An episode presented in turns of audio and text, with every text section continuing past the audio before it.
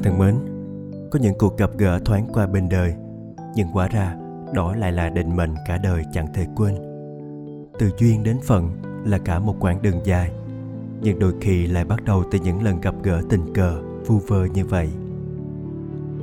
Nếu cuộc đời đưa ta gặp lại nhau một lần nữa, liệu bạn sẽ nắm tay họ thật chặt hay vẫn để hai người đi lướt qua nhau? Trong blog radio của tuần này, mời bạn lắng nghe phần 1 của truyện ngắn Xa tận chân trời gần ngay trước mắt được gửi đến từ tác giả Nguyễn Thị Loan.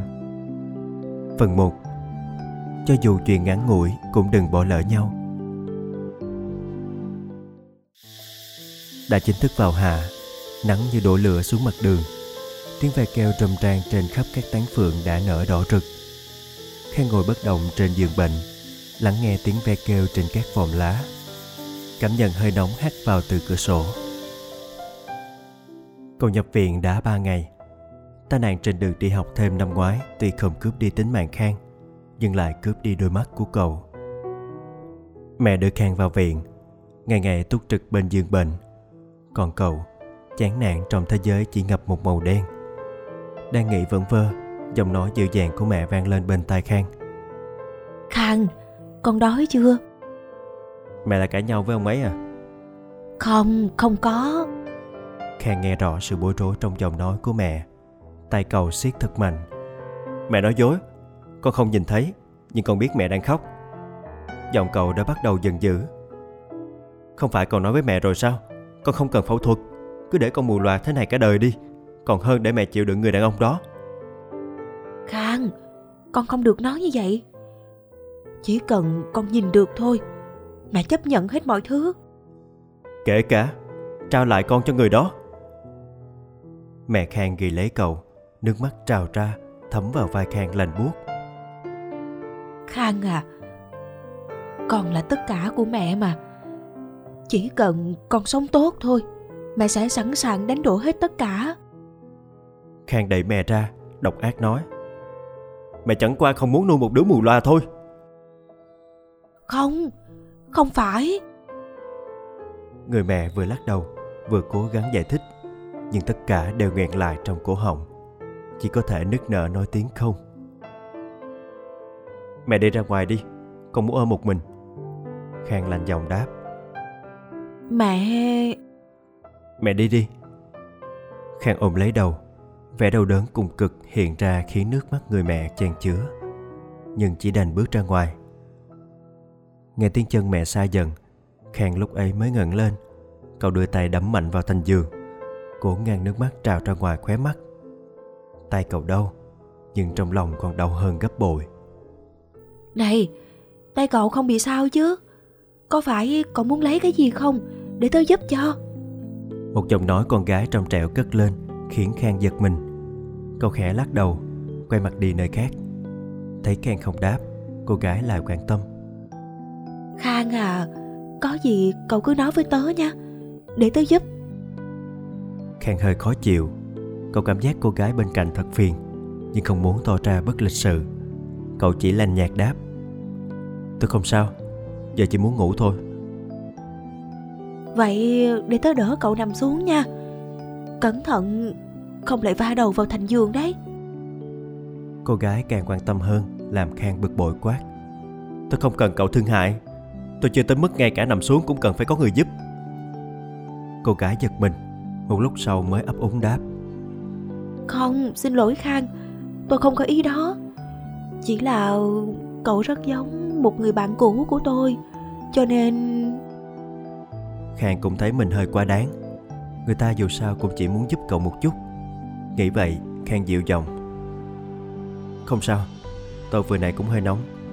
Xin lỗi, tôi muốn ngủ một chút. Ừ, thôi, vậy cậu ngủ đi. Tôi không làm phiền cậu nữa. Nói rồi, cô gái bước nhẹ về hướng khác.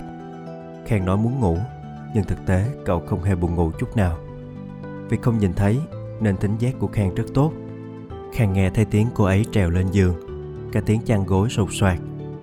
Nhưng cô làm rất nhẹ, như sợ sẽ ảnh hưởng tới giấc ngủ của cậu. Một lúc sau, hình như không kìm được, cô ấy cất tiếng hát rất khẽ, giọng hát trong trẻo đầy cuốn hút. Khang nghe một lúc khẽ trở mình. Tiếng cô gái ấy lại vang lên. Ơ à, xin lỗi. Tôi làm cậu thức giấc à? Không Là tôi không ngủ được. Khang vội vàng giải thích Rồi ngừng ngùng nói tiếp. Cậu hát hay lắm. Cô gái mỉm cười Tiếng cười khúc khích lọt vào tai Khang thật dễ nghe. Thế là cô gái ấy hát to hơn. Bài hát giấc mưa trưa ngọt ngào Trong trèo cất lên Khiến Khang cảm giác như có con suối nhỏ đang réo rắt chảy bên cạnh.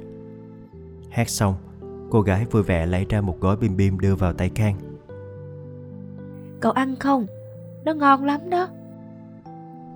Trước đây Khang không thích những món đồ ăn vặt như thế này. Không hiểu sao Hôm ấy miếng bim bim đưa vào miệng lại dễ ăn hơn mọi ngày. Khang bắt chuyện. Tôi tên là Khang Còn cậu? Tôi... À Tôi tên là Huyền. Huyền Tên cậu thật đẹp. Cậu muốn ra ngoài đi dạo không?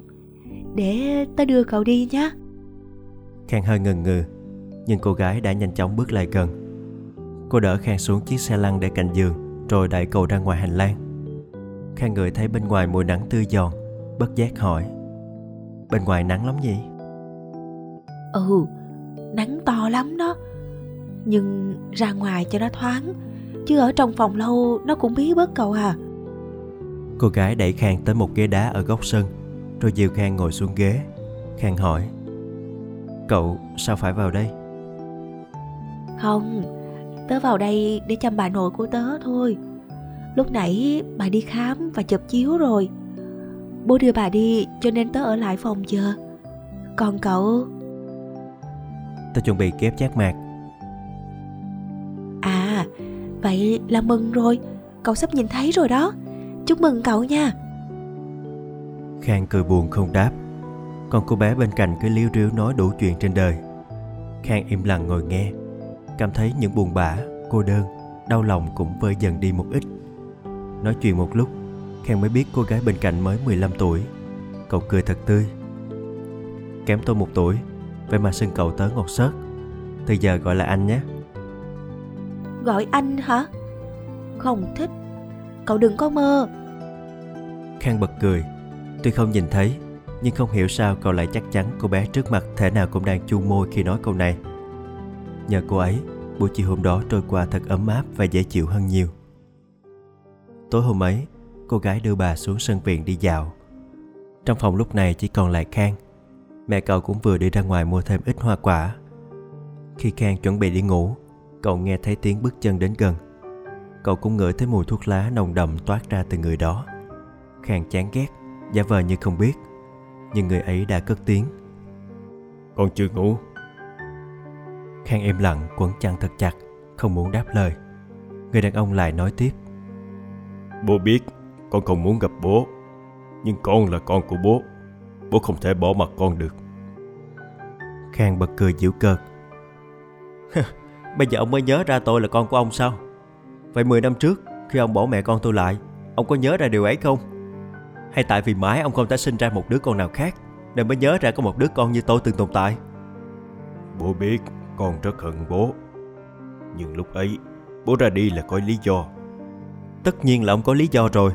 Kết hôn với con gái giám đốc Thì tốt hơn vạn lần sống với một giáo viên nghèo Lúc nào cũng phải lo lắng tiền bạc. Khang tiếp tục mỉa mai. Con Người đàn ông vừa tức vừa thẹn. Khang chán ghét nói tiếp. Tôi mệt rồi Ông ra ngoài đi. Khang à Bố Tôi nói ông đi đi Đừng để tôi dùng những từ ngữ thô tục với ông. Nếu không phải mẹ tôi vẫn dạy tôi nên làm người như thế nào Thì tôi cũng không kiên nhẫn mà nói chuyện với ông từ nãy giờ đâu. Khang quát lên Giọng cậu trung lên vì giận dữ. Người đàn ông không nói tiếp nữa Đành lắc đầu bước ra ngoài. Khang kéo chăn lên trùm kính mặt Cố điều chỉnh lại những cảm xúc hỗn loạn trong lòng Một lúc sau Anh nghe thấy tiếng bước chân rất nhẹ đến bên cạnh. Mùi hương thanh ngọt dễ chịu tản ra Rồi tiếng cô bé ban chiều cất lên. Khang, cậu ổn chứ? Chỉ một câu đơn giản Nhưng lại làm Khang muốn khóc. Cô gái lại nói tiếp. Uhm, Xin lỗi. Tôi... tôi nghe thấy hết mất rồi. Khang nằm im không đáp Tức giận, tự ái. Tuổi thân đang xen nhau cô gái lại ngại ngùng. Thực ra lúc cậu nói chuyện với mẹ buổi chiều đó tôi cũng nghe được rồi. Khang bật cười chua chát. Rồi sao? Tôi đáng thương hại lắm hả? Ừ. Cô gái thẳng thắn thừa nhận còn bồi thêm một câu làm khang tức đến nghẹt thở. Ngoài ra cậu còn rất ngốc nữa. Cậu thì biết cái gì chứ khang quát lên. Người như cậu có gia đình yên ấm có sức khỏe bình thường thì hiểu cái gì mà lên mặt dạy đời tôi. Vậy chẳng lẽ cậu không muốn có được sức khỏe bình thường à? Câu hỏi của cô gái làm khang á khẩu. Dĩ nhiên dĩ nhiên là cậu muốn nhưng không phải theo cách này. Cô gái lại hỏi tiếp. Không phải là tôi dạy đời cậu đâu. Tôi chỉ muốn hỏi cậu thôi. Chẳng lẽ cậu muốn như bây giờ cả đời hay sao? Không thấy khang trả lời, cô gái tiếp tục nói. Tôi biết, mỗi người có một hoàn cảnh riêng. Tôi cũng không có quyền phán xét cậu. Tôi chỉ thấy cậu đã hiểu sai mẹ cậu. Không người mẹ nào là không yêu thương con mình cả. Nếu có thể thì họ cũng sẽ hy sinh mọi thứ cho con của mình thôi. Giống như mẹ tôi này bà sẵn sàng đánh đổi cả sinh mạng của mình. Để để lấy sự ra đời của tôi đây. Khang nhận ra giọng cô gái đang run nhẹ. Cô hít một hơi thật sâu để che đi sự xúc động rồi kể tiếp. Mẹ tôi bị bệnh tim. Bác sĩ và mọi người đều khuyên là không nên mang thai. Nhưng vì tôi mà mẹ đã bất chấp tất cả đó mẹ cũng biết là ngày mà tôi ra đời thì cũng rất có thể là ngày mà bà ra đi. Nhưng bà đã bỏ hết tất cả và chấp nhận tôi. Mỗi một ngày mẹ đều viết trước một lá thư rồi dặn bố tôi. Nếu thật sự bà không thể qua khỏi sau khi sinh tôi, thì vào ngày sinh nhật của tôi mỗi một năm sau đó, bố hãy đưa cho tôi một lá thư mà mẹ đã viết từ trước bởi vậy, tôi rất tin mẹ của cậu cũng yêu cậu giống hệt như là mẹ tôi đã từng yêu tôi vậy. Cậu có quyền lựa chọn làm điều mà cậu muốn, nhưng tôi chỉ mong trước khi cậu quyết định làm gì, cậu hãy nghĩ tới những người yêu thương cậu. Cậu có biết trên đời này đáng tiếc nhất là gì không? Đó là hối hận, là hối hận đó vì lúc ấy cậu biết rằng cậu thực sự sai rồi. Thực sự làm đau người mà cậu yêu nhất. Cậu chỉ cần hỏi bản thân, cậu có thật lòng muốn mẹ cậu phải chăm sóc cậu cả đời không? Thay vì ngược lại, cậu có thể chăm sóc và yêu thương bà ấy hay không? Khang im lặng. Lời cô gái nói, khang đều hiểu và đã ghét làm sao. Nó lại đúng đến bực mình. Cậu muốn nói nhưng bao lời cứ nghẹn lại trong cuốn họng nên chỉ nằm yên. Cô gái thở dài bước đi. Khang nghe bước chân cô ấy xa dần. Tự dưng thấy lòng hụt hẫng. Bất chợt, cô ấy nhét tai nghe vào tai khang. Giai điệu bài gặp mẹ trong mơ cất lên tha thiết. Cô ấy nói với khang bằng giọng thật buồn. Cậu may mắn hơn thôi. Còn được gặp mẹ. Còn tôi đích thực chỉ có thể gặp mẹ trong mỗi giấc mơ thôi. Vậy mà cậu bây giờ, cậu đang từ chối cơ hội được nhìn thấy bà ấy đó. Nói xong cô ấy đứng dậy, bước hẳn ra ngoài. Vừa lúc ấy, mẹ khang cũng về đến nơi. Khang vội vã nhắm mắt giả vờ ngủ. Mẹ tưởng khang đã ngủ say, nhẹ nhàng kéo chăn xuống khỏi mặt cậu. Lại cẩn thận gỡ tai nghe xuống để gọn bên giường. Bà khẽ nắm tay con trai áp lên mặt, rồi dịu dàng vuốt tóc cậu hệt như ngày khang còn bé. Giây phút ấy, trong đầu cậu đã có đáp án cho những rối rắm trong lòng. Sáng ngày hôm sau, khang bảo mẹ gọi bố cậu tới. Trước mặt hai người, khang đồng ý phẫu thuật, chuyện đến sống với bố. Nhưng cậu ra điều kiện, mỗi tuần cậu đều sẽ về thăm và ở cùng với mẹ một ngày. Hai người lớn tất nhiên đồng ý. Phẫu thuật được ấn định vào tuần tới. Khang chua chát nghĩ, đúng là người có tiền có quyền, có quan hệ. Nếu không nhờ người cha bồi bạc không biết khang phải chờ đợi trong bóng tối tới bao giờ. Cái giá phải trả để tìm lại ánh sáng là rời xa mẹ rời xa người đã yêu thương, bảo bọc cho cậu suốt bao nhiêu năm qua. Khang không biết, cũng không muốn biết chờ đón cậu trong ngôi nhà xa lạ kia sẽ là những gì. Nhưng cậu biết cô gái tên huyền kia nói đúng.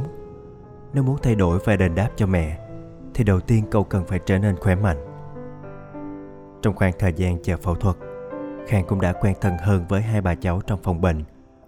Bà nội của cô gái rất hiền, toàn bộ tình yêu thương dành hết cho người cháu gái duy nhất. Mỗi khi cô ra ngoài, khi trong phòng chỉ có hai người, bà đều kể về cô cho khang nghe. Còn cô, một buổi chiều đều đưa khang xuống sân bệnh viện nói chuyện hít thở không khí bên ngoài. Bên cạnh là mẹ khang và bà nội cô trò chuyện vui vẻ. Khang có cảm giác trong những ngày ở viện việc gặp cô ấy là điều may mắn nhất. Từ sâu thẳm trong lòng, khang bắt đầu mong muốn có thể nhìn thấy cô ấy.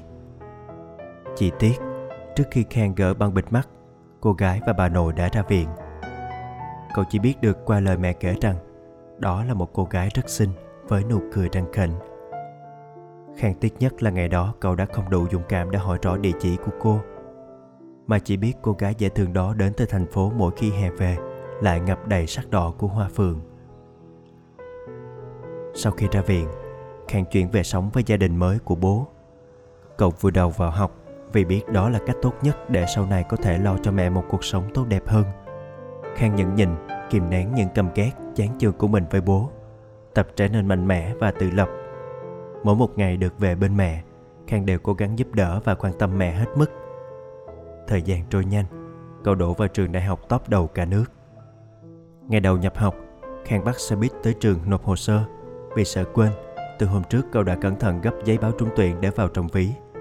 Rồi không hề hay, chiếc ví trong người đã bị rút mất một cách lặng lẽ. Trong đầu khang lúc này chỉ háo hức với tương lai, lòng ấm lại khi nghĩ tới nụ cười hạnh phúc và tự hào của mẹ.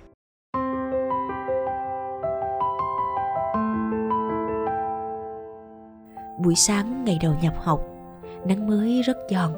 Lan vui vẻ bước đến bến xe buýt hôm nay lẽ ra bố sẽ đưa cô đi. Nhưng vì bà nội ốm, bố đã về quê từ chiều hôm trước. Lan phải nói mãi, ông mới yên tâm quay về. Đang rảo bước, lan chợt nhìn thấy một người đàn ông dáng vẻ lắm lét. Cô hơi tò mò, bèn lén lút nhìn theo. Người đó rút ra trong túi một chiếc ví, rồi sau khi lôi hết tiền mặt ra, bèn vụng trộm ném chiếc ví vào thùng rác đợi gã đi khuất. Lan chậm chậm lại gần, nhặt chiếc ví lên. Bên trong chiếc ví rỗng chỉ còn lại chiếc chứng minh thư và tờ giấy báo trúng tuyển. Lan nhìn qua, thấy trùng tên trường đại học của mình. Bèn cẩn thận gặp tờ giấy báo và cho cả chiếc ví vào cặp. Chắc cậu bạn làm mất chiếc ví này, hẳn phải lo lắng lắm. Lan định sẽ nhờ các anh chị tình nguyện tìm giúp để trả lại cho cậu ấy rồi cô tiếp tục đi bộ tới bến xe, đợi chuyến kế tiếp tới trường. Đứng một lúc, chiếc xe cô chờ cũng tới. Lan bước vội lên xe. Vừa mới bước vào, lan đã nghe thấy tiếng gọi quen thuộc. Lan lan ơi!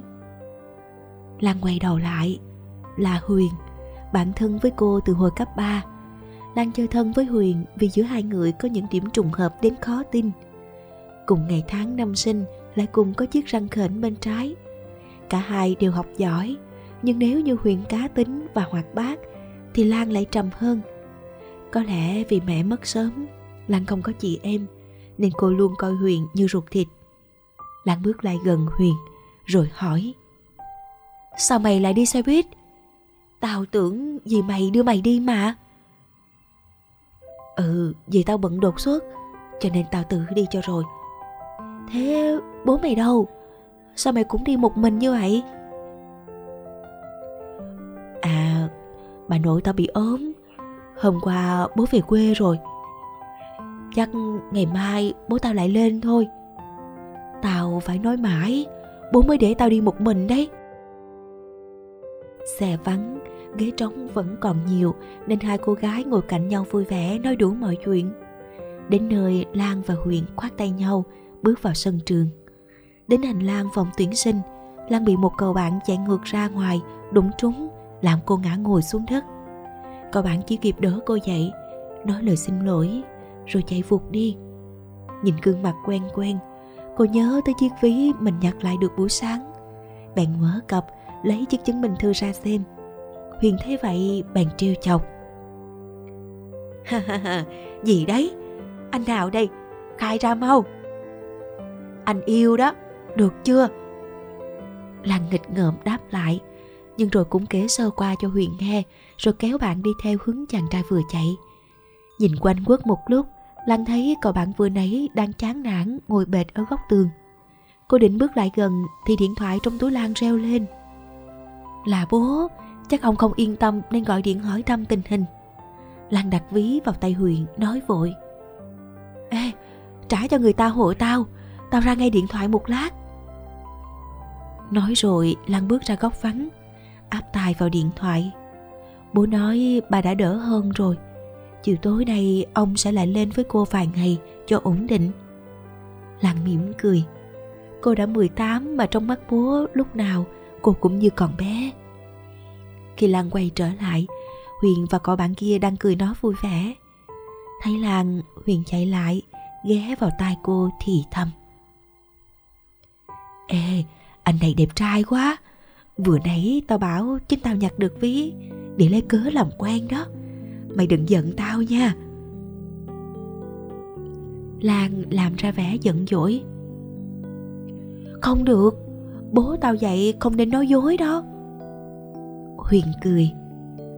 Có mà cái dạ dày mày nói ấy.